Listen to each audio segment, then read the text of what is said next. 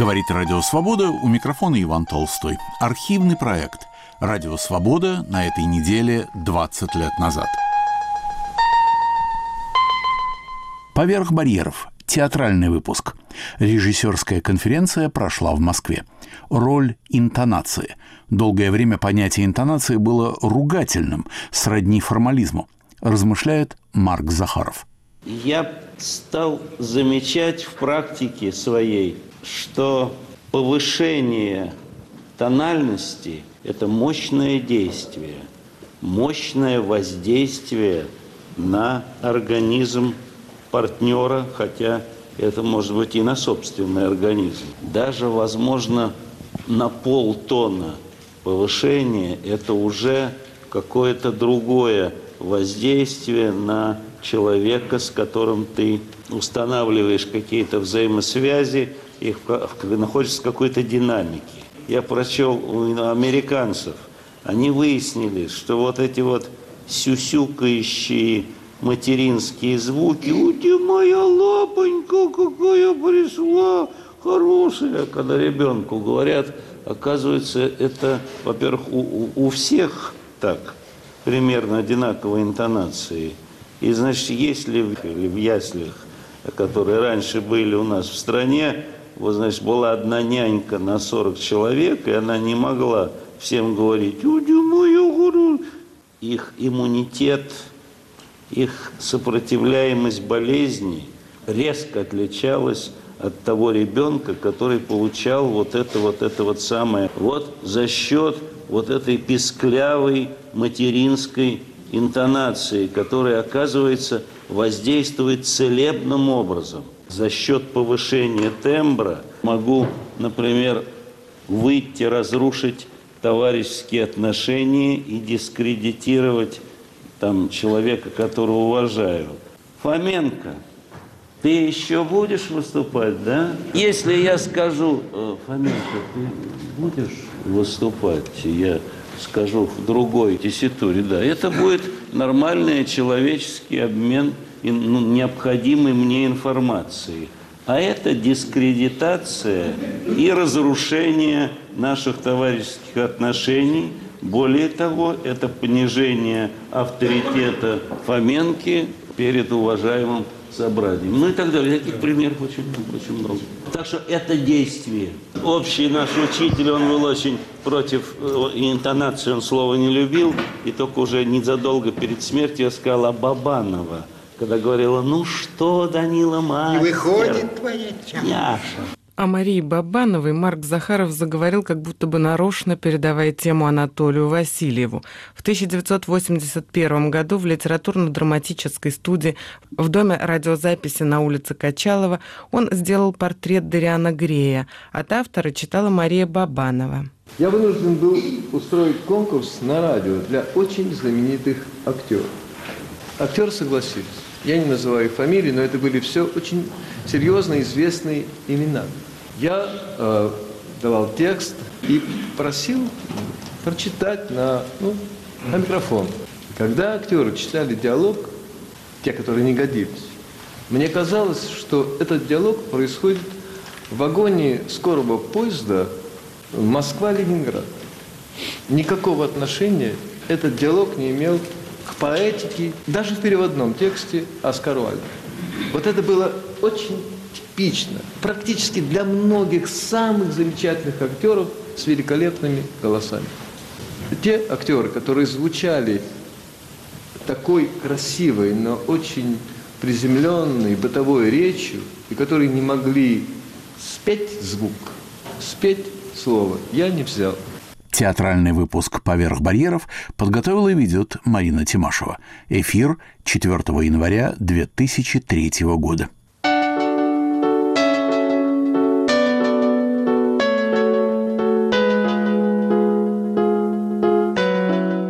В эфире театральный выпуск «Поверх барьеров».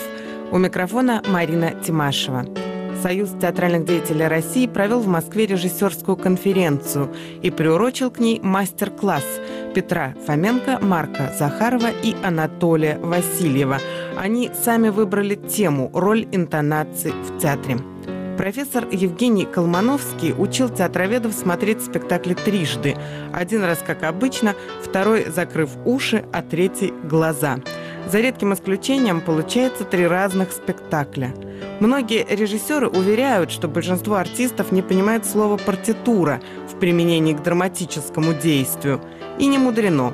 Оказывается, в те годы, когда учились нынешние режиссеры, слово «интонация» было ругательным, сродни формализму.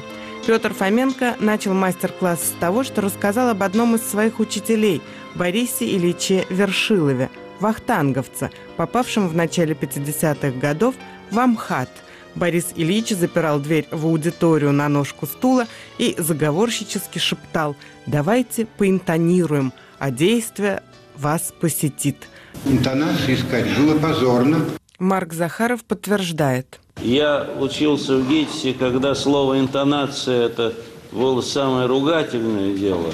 И меня очень настроили педагоги, что это, это что-то отвратительное, как мимика. Как хороший партнер, Петр Фоменко ненадолго отвлекается, чтобы поговорить о мимике. Вот сейчас не ставят мимику. Мимика так же, как интонация, это порог. Правда? А мимика – это искусство. У меня есть старая книжка 150-летней давности у соседей. Нашел искусство мимики или кривляния в скобках. Вот. Книжка сказочная, идиотская. Мы говорим, не хлопачи лицом, не делай, успокой бровки. Но мимикой занимались люди, простите, не, не карандашом деланные. Тоже кое-что знали. Работали перед зеркалом веками. Да надо знать себя.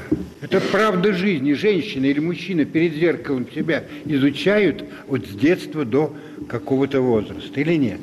Все может быть, и нет ничего запретного, и все запретно в этой грешной и святой профессии. Возвращаемся к главной теме разговора, к интонации. И Петр Фоменко продолжает. И вот мне казалось, что интенционный строй роли, он определяется и автором, конечно, и природой актера.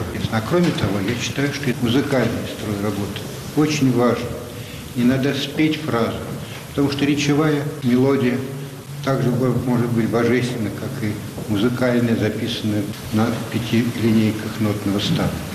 Ну и, конечно, мне очень интересно это делать с тем, чтобы артисты слышали, как сохранить мелодику диалога, не попадая в тональность или в мелодику партнера.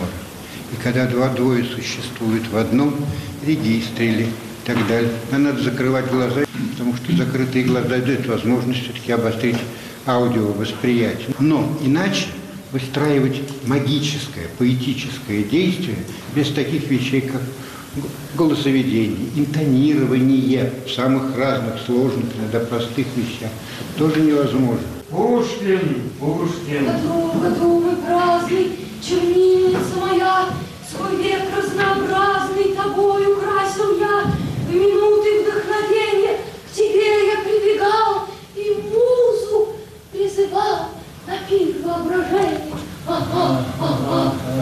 Черноокая роза идти в самовластной красоте. Все сердца пленила эти-те-те-те и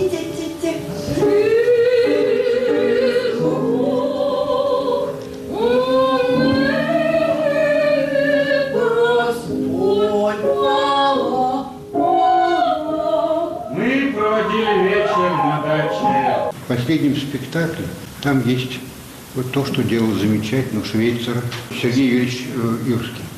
Я имею в виду импровизатора. Мы его назвали сеньор Пендемонти. Сколько у Пушкина есть замечательные стихи из Пендемонти. Это его мистификация, вы знаете.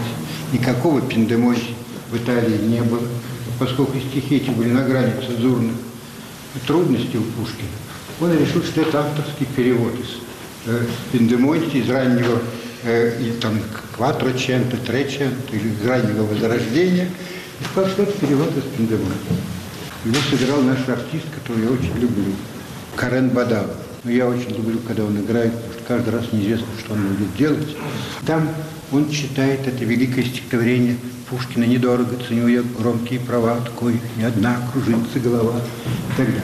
Но рождение этого стихотворения Зависеть от царя, зависеть от народа, не все ли нам равно? Бог с ними никому покоя не давать, себе лишь самому служить и угождать для власти, для ливреи, не гнуть ни помыслов, ни вымысла, ни шеи, по прихоти своей скитаться здесь и там, девясь божественным, природы красота, пред созданием искусства вдохновения – трепеща радостно, в восторгах умиления.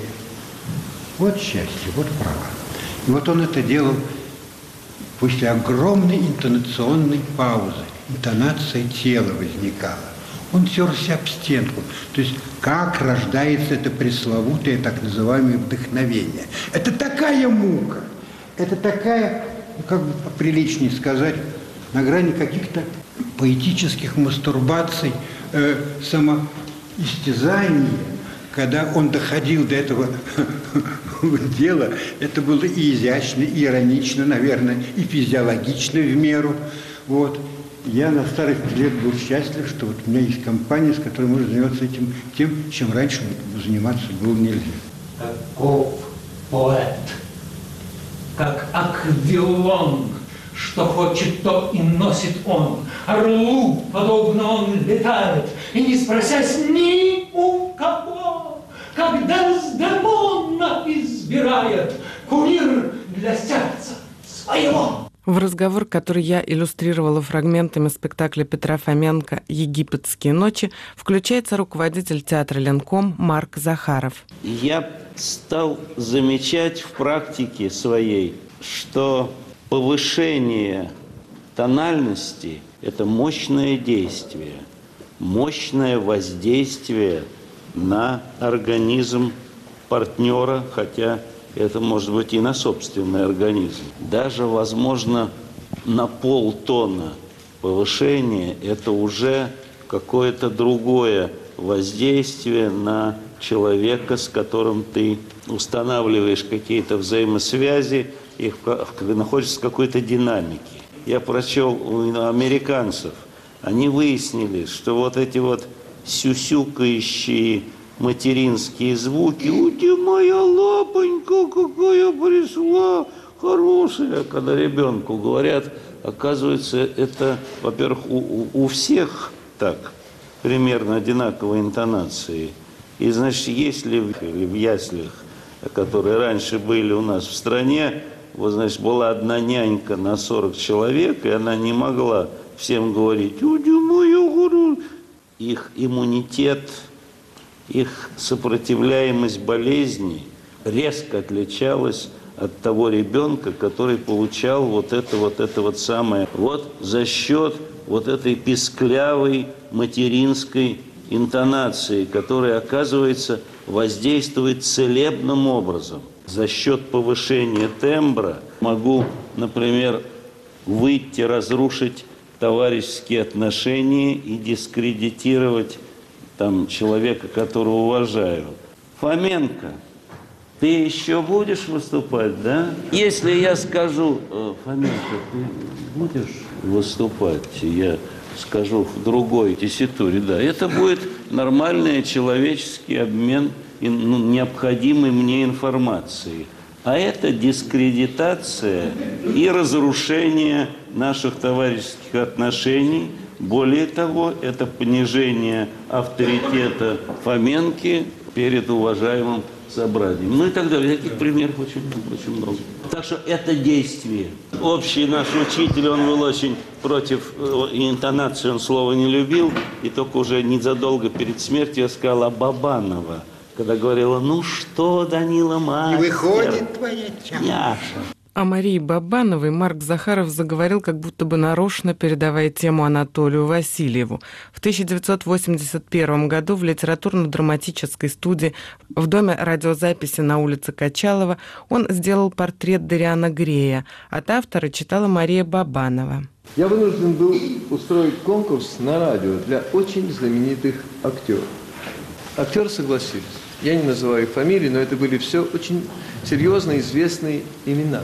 Я э, давал текст и просил прочитать на ну, а микрофон.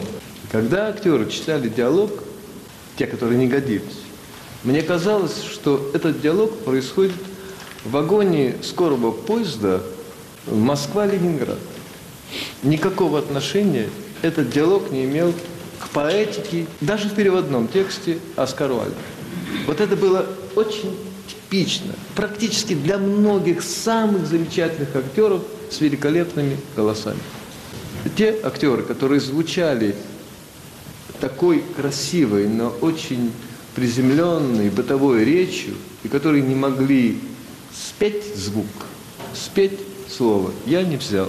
Марьей Ивановной Бабановой я познакомился просто, я, я боготворил это, ясно. Я по детству знал записи Марьи Ивановны Бабановой, но мы быстро установили дружеский и очень шутливый тон. Я приезжал к ним, мы дома работали я всегда говорил одинаково. Марья Ивановна, я вас прошу. Или Душка, перестаньте. Я не могу больше это слышать. Марья Ивановна, пошире чуть-чуть. Пожалуйста, понапевнее, пошире. Я вас, ну вам же не слушаю. Ну что вы это так вот длинно печете?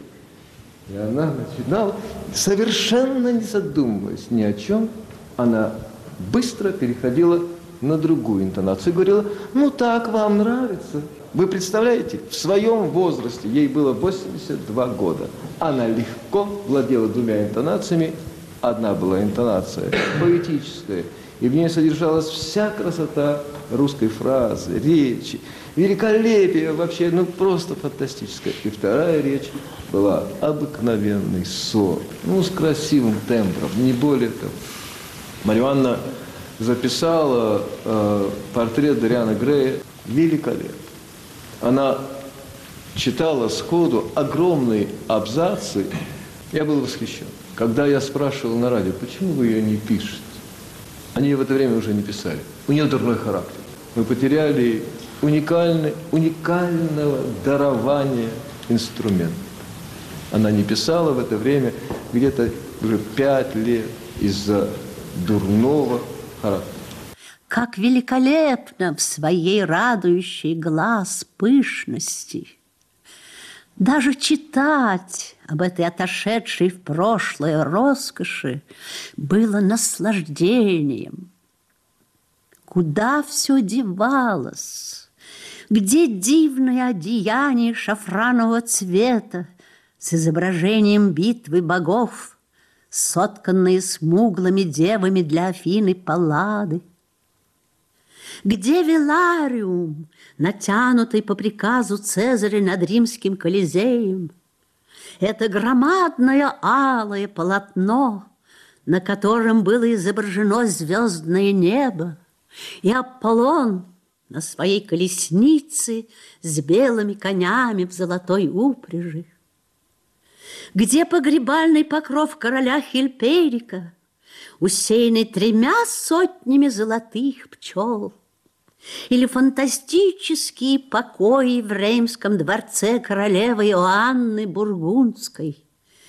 На их стенах были вышиты 1321 попугай и 561 бабочка. На крыльях у птиц красовался герб короля, а на крыльях у бабочек герб королевы – и все из чистого золота. Где-то одежда принца Карла Орлеанского, на рукавах которой были выписаны стихи, начинавшиеся словами «Сударыня, я очень счастлив». И музыка к ним, причем нотные линейки, были вышиты золотом, а каждый нотный знак четырьмя жемчужинами. В том же радиоспектакле «Портрет Дариана Грея» в 1991 году, изданном фирмой «Мелодия», а теперь вышедшем на компакт-диске, звучал еще один невероятный голос. Он принадлежал Иннокентию Смоктуновскому, лорду Генри. Он приходил сюда с большой такой сумкой, наполненной разными приспособлениями для работы на радио. Это были два термоса, молоком, с чаем, потом э, тапочки, э, потом письменные принадлежности, блокноты, карандаши. Он, э, значит, приходил на радио, снимал обувь, доставал тапочки и потом делал вот так. Снимал электричество, долго снимал электричество с тапочек, потом, значит, надевал их и подходил, подходил к микрофону. Перед тем, как подойти к микрофону, он пробовал голос. Это целая была процедура употребления медикаментов, вообще целая такая медицинская акция перед тем, как начать писать звук. Потом он подходил к микрофону, брал, значит, карандаш, и вот этим карандашом долго рисовал звук в воздухе, прежде чем его произнести. Вел он себя удивительно странно и очень смешно. К нему и долго рассказывал, что нужно мне. Слушал, слушал однажды Потом отвел меня в сторону и говорит, Толечка, скажите, а вы не сумасшедший? Что я, в конце концов, расскажу очень просто. Что я добивался? Конечно, я добивался интонирования. Конечно, я добивался мелодики, речи. Но э, у, таких у таких актеров, у которых был дар речи, с ними нужно, их нужно было только, как бы, ну, грубо говоря, увести как-то в сторону, в сторону привычки. Я тогда, э, испытав на себе этот путь, а я просил, чтобы они свой корпус подвесили на своем собственном звуке. Как если бы они висели на том звуке, который из них исторгался. Поэтому, когда я ему объяснил, он и сказал, вы не сумасшедший. Так мы сделали большую, большую работу, ну, дальше про нее уже не рассказываю. Что пользы человеку приобрести весь мир, если он теряет, э, да, если он теряет собственную душу. Почему вы задаете мне такой вопрос, Гарри? Мой милый, я спросил, потому что надеялся получить ответ. Только и всего. Вообразите, дождливый воскресный день, жалкая фигура христианина в Макинтоше – я слышал эту фразу от уличного проповедника, когда проходил через парк у мраморной арки. Я хотел сказать этому пророку, что душа есть только у искусства, а у человека ее нет. Я понял, что речь значит не меньше, чем переживание, и что она столь же самостоятельна на театре, как и переживание. Что это не аранжировка к переживанию, а что это самостоятельный совершенно путь. И, и что там, где речь, там тоже действие. О радиоспектакле «Портрет Дариана Грея» Александр Шерель писал, Васильев искал ту единственную интонацию, ту художественную мелодию, которая прежде всего повлекла бы чувство слушателей за собой. Примат слова, человеческой речи здесь не обязателен. Обязательно способность к контакту с музыкой заданного настроения. Все сравнивали спектакль с музыкальным произведением, и неудивительно, что вступивший в диалог Марк Захаров ссылается на слова музыканта. Однажды очень хорошего эм, трубача, который из звук брал такой, но только на скрипке можно взять, и, и я его спросил, каким образом вот шел тренаж ваших губ, как вы добились вот этого звука, как это можно взять губами. Это было давно. Он сказал мне замечательную фразу, для меня она была очень важна, он сказал, а я беру этот звук не губами, я беру это всем организмом. И я вспомнил про Марию Ивановну Бабанову э, со слов Татьяны Ивановны Пельцер. Она, конечно, владела разными режимами существования. Она могла повысить тонус, повысить общий настроенческий тонус – 45 год, часть фронтового театра, закрытая брезентом машина. Едут по Берлину, нашему взятому, разрушенному, очень долго, очень надоело в грязи. И тогда я позволю себе изменить одну реплику. Она вдруг сказала, товарищ воин, скажите, пожалуйста, где же эти дребанные бранденбургские ворота? Поменяла ситуацию. Стало всем весело, и все, так сказать, заинтересовались, когда же действительно они появятся, Бранденбургские ворота. В поисках интонации театр движется вглубь веков, хотя никто не упрекнет Мерхольда, Таирова или Станиславского в недостаточном внимании к партитуре спектакля. Иное дело, что из их наследия воспринято было потомками, говорит Анатолий Васильев. Правильно интонированной речи уже заключено действие. Интонация – это все-таки форма – но правильно интонированная речь действует обратно, от формы к содержанию, и рождает четкое совершенно ощущение, настроение роли, действия, философии и прочее, прочее, прочее. То есть назовем иначе музыкально интонированная речь, которая свойственна человеку, который это делает, но я считаю, что более свойственно автору, на чьей музыке он пишет. Автор пишет на своей музыке речь. Мирхольд очень ценил Чайку. Он более всего ценил именно мелодику речи и ту создавшуюся необычайнейшую атмосферу э, мелодического текста Чехова, чем даже мизансона Станиславского. Значит, у Чехова, у Достоевского, у Пушкина, там, у Оскара есть свой, да, свое удивительное ощущение речи, которое нас возвращает к какому-то к началу, потому что психологический аспект – действию появляется гораздо позже, именно с доминантой текстов психологического содержания, реалистических текстов. А прежде этой доминанты не было. Но ну, представьте себе, как бы играли трагедию греки, если бы они занялись исследованием взаимоотношений. Что бы там случилось с 15 тысячами э, греков, сидящих в Эпидавросе? Отвечая на мой вопрос, все режиссеры признавались в том, что часто учат актера с голоса, иными словами, навязывают исполнителю интонационный рисунок роли. Но вот как неожиданно признал мое обвинение Петр Фоменко. Конечно, наша профессия – это Бог и черт, скованные вместе. Там все одно с другим есть. Иначе дети не рождаются.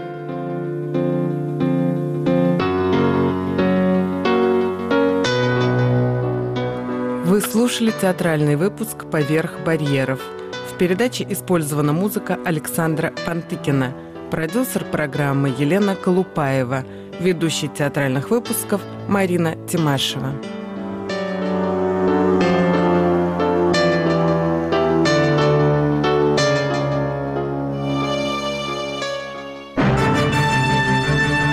Радио «Свобода» теперь и в мобильном телефоне –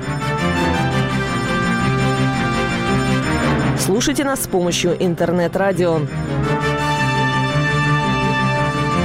Подробности на нашем сайте www.svoboda.org в разделе «Как слушать».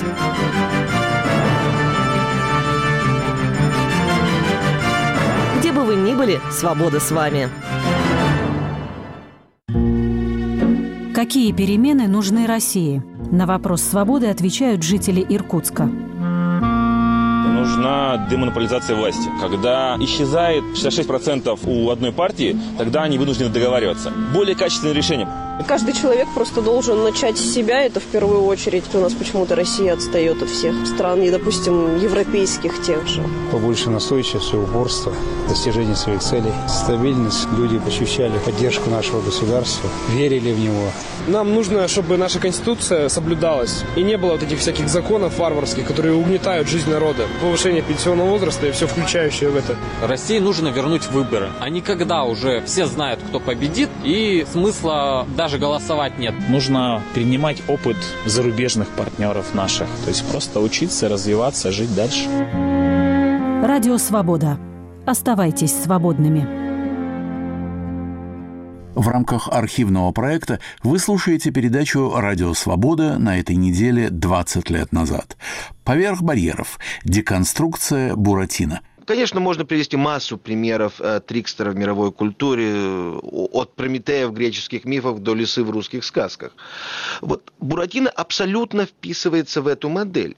Причем эм, самое странное, самое интересное, что Буратино награждается и получает дары в сказке за антиповедение, за чисто трикстерское поведение.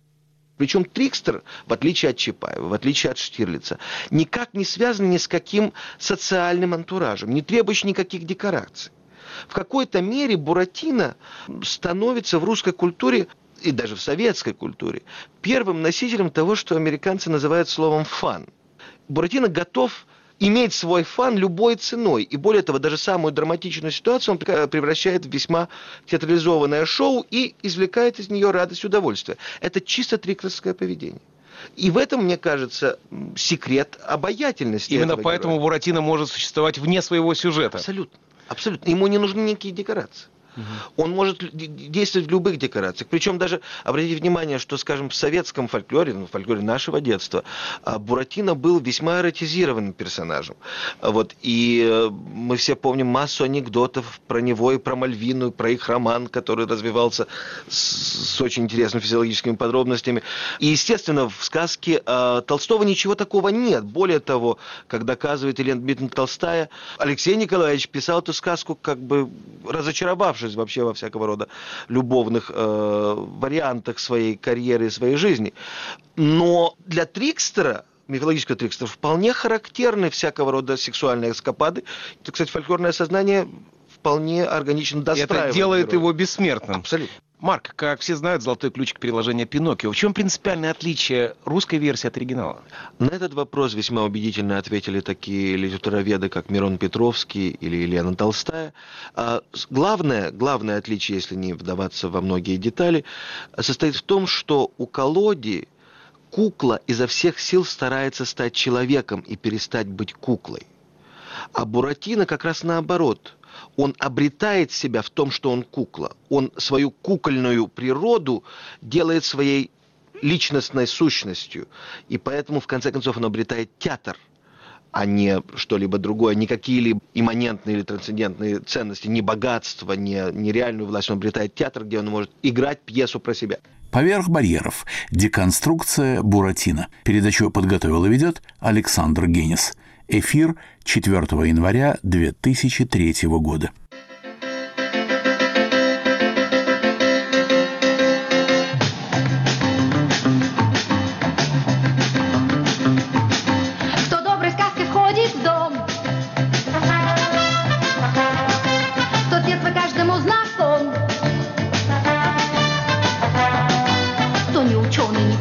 Покорил весь белый свет, кого повсюду узнают, скажите,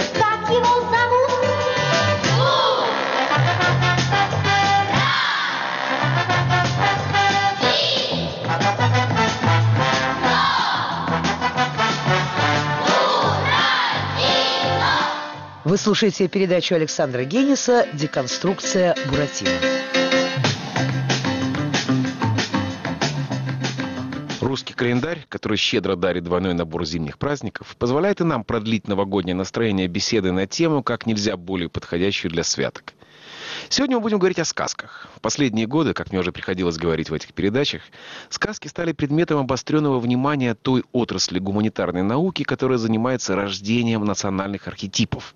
Сказка ведь никогда не бывает такой простой, как кажется. Напротив, ее гиперболическая поэтика, выпуклые образы, изобилие сюжетных ходов, поэтическая речь, красочные персонажи и фантастические декорации создают необычайно богатый значениями текст, который сближает ее с той художественной средой, с которой она выросла. Я имею в виду, конечно, миф. Собственно, потому великие сказки живут так долго, что они вмещают в себя гораздо больше смыслов, чем плоское реалистическое повествование. Попросту говоря, сказку можно читать на разных уровнях, ни один из которых не отменяет другого. Нельзя сказать, что этого не знали раньше. Однако именно сегодня литературная теория взялась за сказку всерьез, обнаружив в ней все то, что она ищет в новейших образцах постмодернистской литературы. Способность говорить с разными читателями по-разному – так, деконструкция сказок стала отдельной очень модной отраслью нынешнего литературоведения, захватившей критиков всех стран, включая и Россию. Стоило вглядеться в сказку повнимательнее, как глубина анализа открыл в ней целый пласт подспудных аллюзий, незамеченный наивному читателю. Это отнюдь не отменяет того удовольствия, которое получают от сказок те, кому они предназначаются в первую очередь – дети. Но это и не значит, что бесхитростное восприятие волшебных приключений исключает интерпретацию, рассчитанную на более искушенных взрослых читателей. Сказка – самый первый урок специфического мировидения, который делает всех нас разными. Чтобы понять дух страны, надо узнать, какие сказки она себе рассказывает. Особенно интересно этот вопрос задавать в нынешней России. Дело в том, что сказки советского времени пережили падение режима с гораздо большим успехом, чем куда более монументальные явления его литературы. Мне трудно представить, что сегодня кто-нибудь, кроме разве что идущих вместе, способен увлечься молодой гвардией, повестью о настоящем человеке или романом «Как закалялась сталь». А вот незадачливый Незнайка легко перешагнул рубеж столетий. То же происходит и со стариком Хатабычем. Сказку Лагина не только переиздают, ее даже пытаются продолжить. Легко представить, что до этого симпатичного джина скоро доберутся киношники, чтобы снять русский ответ западному Гарри Поттеру. Все это значит, что, вывернувшись из-под ерма идеологии, советская сказка сохранила художественный потенциал, позволяющий ей приспособиться к новому времени. Сегодня мы поговорим о том, как и почему это происходит на примере самого, наверное, известного героя русской детской литературы Буратино – он стал предметом исследований гостя нашей программы, известного литературоведа, профессора Колорадского университета Марка Липовецкого. Соавтор трехтомной монографии по истории российской литературы, автор солидной книги о русском постмодернизме, Марк давно занимается и исследованиями сказочной литературы. Итак, Марк, как вы думаете, почему Буратино так прижился на русской почве? Ведь, скажем, Алиса, любимица англоязычного мира, так и не вошла в отечественный фольклор. Я думал на эти темы довольно долго, и даже года два назад имел неосторожность написать, что э, Буратино уйдет вместе вот с культурой советской эпохи, ведь мы же все помним, что Буратино был буквально везде, и лимонады, и там какие-нибудь вафли, и конфеты, и кинотеатры. Выражение «страна дураков», конечно же, было практически общепринятым э, синонимом совка, на чем, конечно же, было построено название «Поле чудес». Но вот буквально недавно я решил провести такой банальный эксперимент, набрал слово «Буратино» на русском интернете, и выскочили сотни, сотни сайтов, сотни статей, причем это не только название каких-либо фирм и, опять-таки, каких-то товаров, нет, тут, тут больше, чем это. Во-первых, куча новых анекдотов про Буратино, причем Буратино нередко выступает в роли нового русского. А затем масса всякого рода игр, каких-то интерактивных программ. Даже, оказывается, в Москве сейчас есть музей Буратино, Пиноккио. Меня глубоко поразило, что какая-то ужасная ракетная установка, которая выжигает все на своем пути, тоже называется Буратино. Кроме того, Буратино остается героем нескольких художественных проектов – вот, например, есть э, известный художник-концептуалист э, Игорь Макаревич, который целую серию инсталляций делает вот, э, про человека, превращающегося в Буратино практически. А с другой стороны, в популярной культуре есть такой екатеринбургский карикатурист Максим Смагин, который вот в этом году сделал выставку «Буратино навсегда, Пиноккио forever». То есть, действительно, каким-то образом, каким-то странным образом Буратино вошел в постсоветскую культуру и продолжает в ней функционировать. В чем, в чем объяснение? Вот как раз, собственно, я э, написал работу, пытаясь найти для себя ответ на этот вопрос. А вообще говоря, все или почти все Э, персонажи советской культуры, которые стали сверхпопулярными, которые ушли, так сказать, в постфольклор, ну, например, Чапаев или Штирлиц, или даже Чебурашка, они все обязательно играют роль медиатора. Они, вот медиатора в том смысле, какой э, вкладывал в это понятие Клод Левистрос, как центр мифологического мира, который соединяет противоположности, который курсирует между полюсами. И Буратино в этом смысле, разумеется, не исключение, и он, в общем-то, и изначально изображается как медиатор. Он одновременно деревянный и живой. Причем это совмещено, если, скажем, сравнить Буратино э, с сказкой, тоже известная сказка, разумеется, Юрия Олеша «Три толстяка», то там все строится на конфликтной э, позиции между ребенком и куклой. И ребенок притворяется куклой или наследнику Тути. Говорят, что у него э, механическое сердце, и он должен узнать, что он все-таки живой, и сок в последний момент заменяют куклы, чем спасают ее. Буратино этого нет. Буратино одновременно мы с самого начала знаем, что он сделан из дерева, и в то же время в следующей главе он страшно хочет есть, а потом он попадает э, в кукольный театр, и куклы начинают его не только обнимать, но и щипать что меня вообще глубоко поразило, как, в общем, щипать деревянное существо. Точно так же ему буквально день назад дали имя, причем имя Буратино, которое появилось у Толстого довольно поздно, практически перед самым э, выпуском э, текста в свет. До, до последнего момента э, все это называлось Пиноккио. А Пиноккио – это итальянский кедровый орешек, то есть это более-менее собственное имя. Буратино же – это как раз нарицательное имя, это марионетка это деревянная кукла, и в сказке «Колоде» Буратино – это та сущность, от которой Пиноккио пытается освободиться. И вот, значит, Буратино, ему дали это имя, то есть имя никакое, никто, просто кукла, да, и он приходит э, в театр, и тут его вдруг узнают, и кричат «Куклы живой Буратино!» – завопил Перов, взмахивая длинными руками, это Буратино, Буратино к нам, к нам, веселый плутишка Буратино. И, и так далее. Там массово такого рода совмещений и противоположностей. Он умный, глупый, он известный, неизвестный, он деревянный, живой и так далее, и так далее. А что же выделяет Буратино среди других сверхпопулярных героев советской культуры, которые тоже, в общем-то, являются медиаторами? Прежде всего то, что это онтологически чистый медиатор. И, опять же, по Левистросу как правило, в роли медиатора в мифе выступает трикстер. Шутник, озорник, э, нарушитель правил, границ, нередко довольно зловещие шутки играющие. И, конечно, можно привести массу примеров э, трикстера в мировой культуре, э, от Прометея в греческих мифах до лисы в русских сказках. Вот Буратино абсолютно вписывается в эту модель. Причем эм, самое странное, самое интересное, что Буратино награждается и получает дары в сказке за антиповедение, за чисто трикстерское поведение. Причем Трикстер, в отличие от Чапаева, в отличие от Штирлица, никак не связан ни с каким социальным антуражем, не требующий никаких декораций. В какой-то мере Буратино становится в русской культуре и даже в советской культуре первым носителем того, что американцы называют словом «фан». Буратино готов иметь свой фан любой ценой. И более того, даже самую драматичную ситуацию он превращает в весьма театрализованное шоу и извлекает из нее радость и удовольствие. Это чисто трикерское поведение. И в этом, мне кажется, секрет обаятельности. Именно поэтому героя. Буратино может существовать вне своего сюжета. Абсолютно. Абсолютно. Ему не нужны никакие декорации.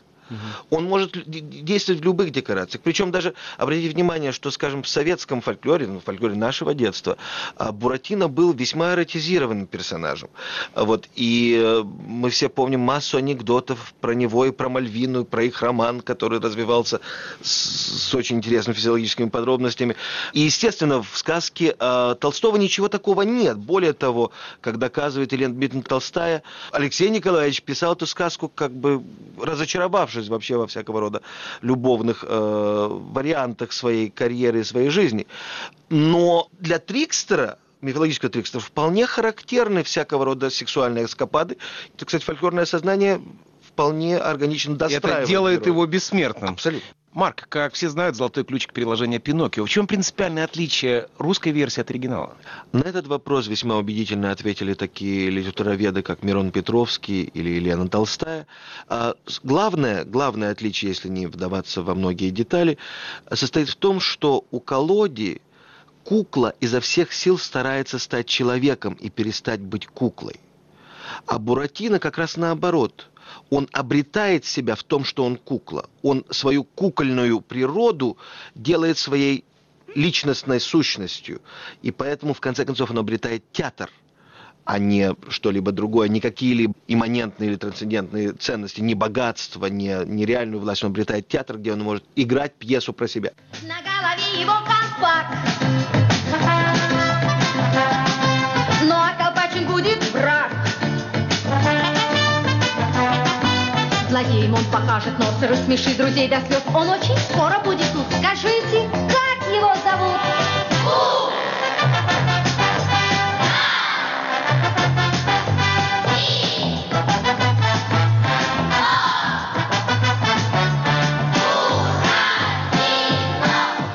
Вы слушаете беседу Александра Гениса «Деконструкция Буратино». Мы продолжаем нашу беседу Буратино с профессором Колорадского университета известным литературоведом Марком Липовецким. Марк, в «Золотом ключике» нельзя не увидеть аллегорию, но трактовать эту сказку можно по-разному. Я, например, всегда видел в ней пародию на героев Серебряного века, а вы? Позвольте я э, сначала насчет героев Серебряного века отвечу.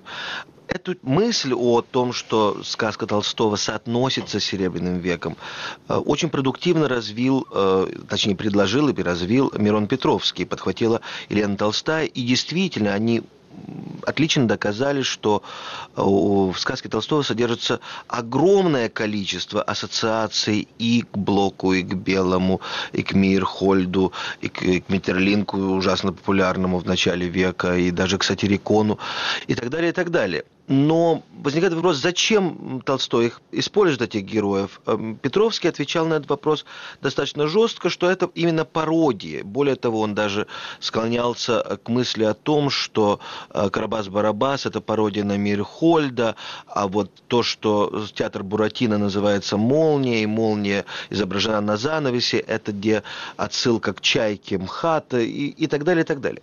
Все это звучит очень красиво, если не иметь в виду э, дату написания Буратино. Буратино был написан в 1935 году.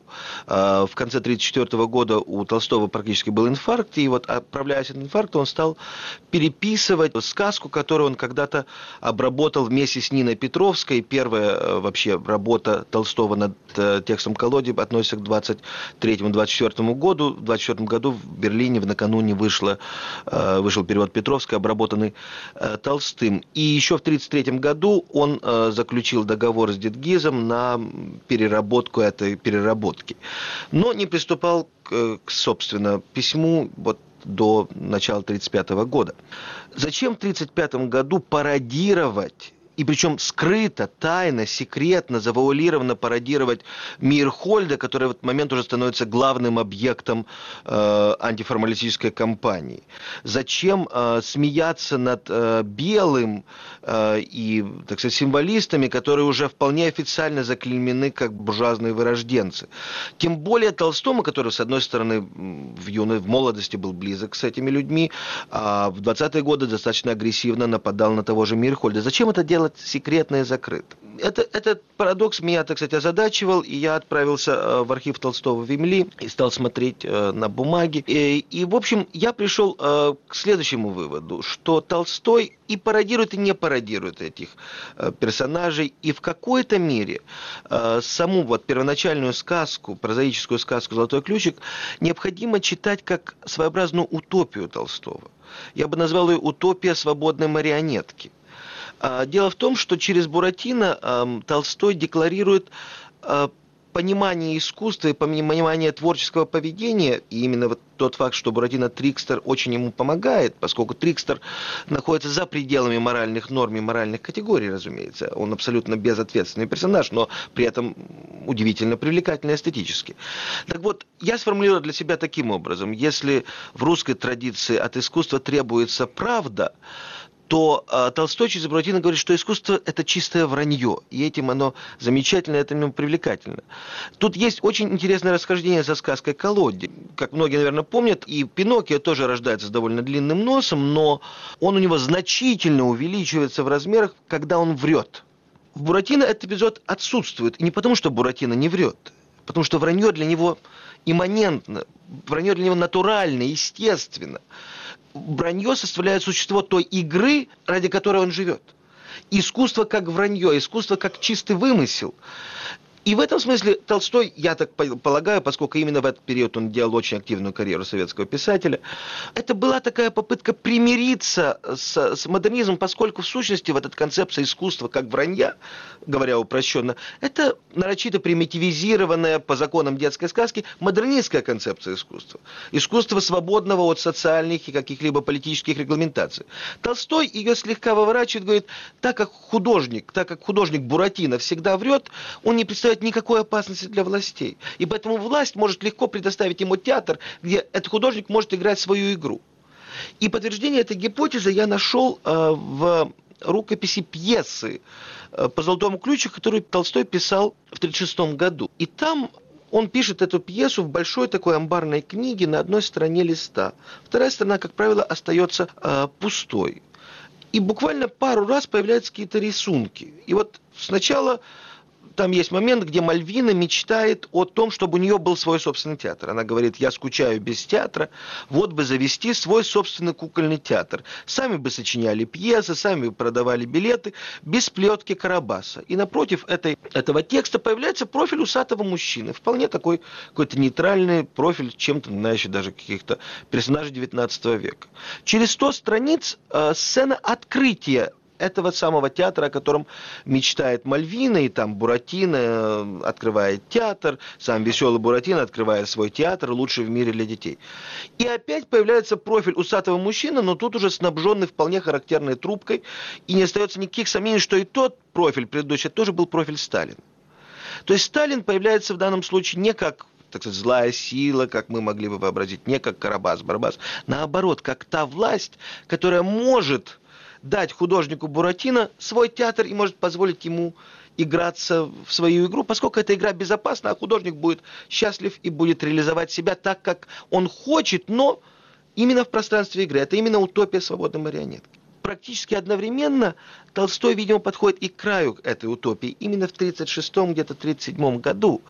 Ведь э, парадокс состоит в том, что э, Буратино, прозаическая сказка, была написана вот где-то к апрелю 1935 года, там были еще мелкие доделки, в частности, смена имени героя, и Именно в это время, где-то весной 1935 года, происходит э, знаменитый разговор Толстого с Ворошиловым. Причем, судя по всему, этот разговор происходит после того, как Толстой читает Буратино в компании э, Ворошилова и Марии Игнатьевны Будберг. И тут Толстой спрашивает у Ворошилова совета, как ему закончить трилогию хождения по мукам. И Ворошилов ему говорит, что он сделал большую ошибку, не показав исключительной роли обороны Царицына в истории гражданской войны. И Толстой, так сказать, садится за хлеб, который он вставляет в качестве такой какой-то какого-то довеска вхождения по мукам. Первые два тома были уже закончены к 28 году, третий том будет закончен в 41 году. И вот параллельно с доработкой прозаического текста Буратино, работой над пьесой Буратино, он пишет «Хлеб». И тут э, поразительные возникают какие-то переклички. Я смотрел, например, записную книжку, относящуюся к хлебу, где э, Толстой собирал материалы. И вдруг в этой книжке появляется запись про Буратино.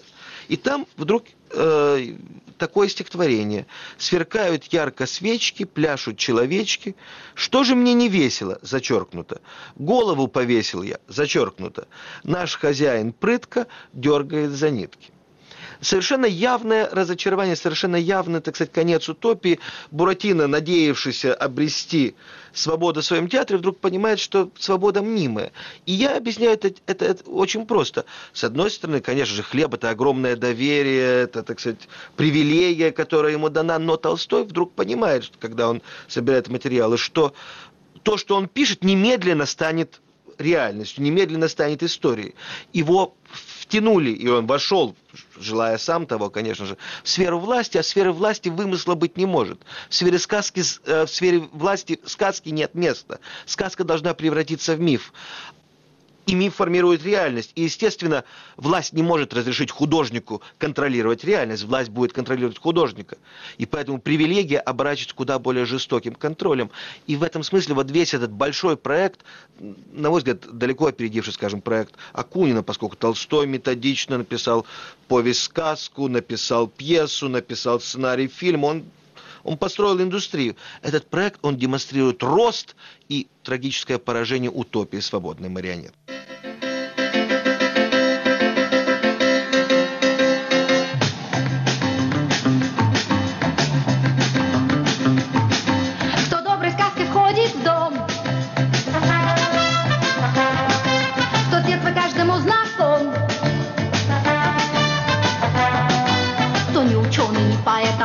Весь белый свет, кого повсюду узнают. Скажите, как его зовут?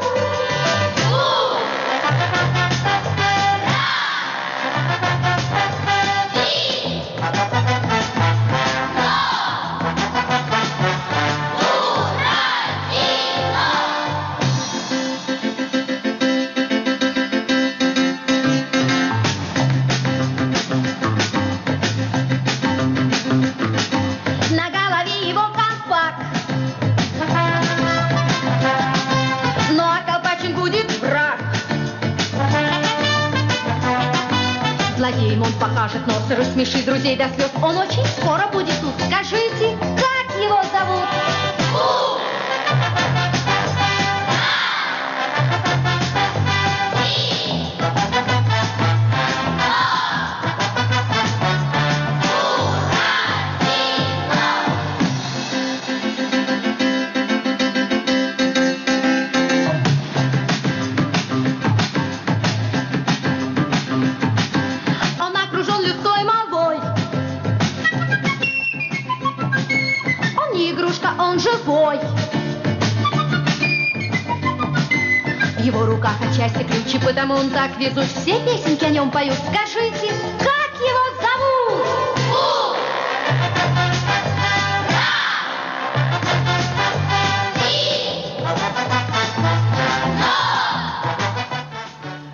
слушали передачу Александра Генниса «Деконструкция Буратино».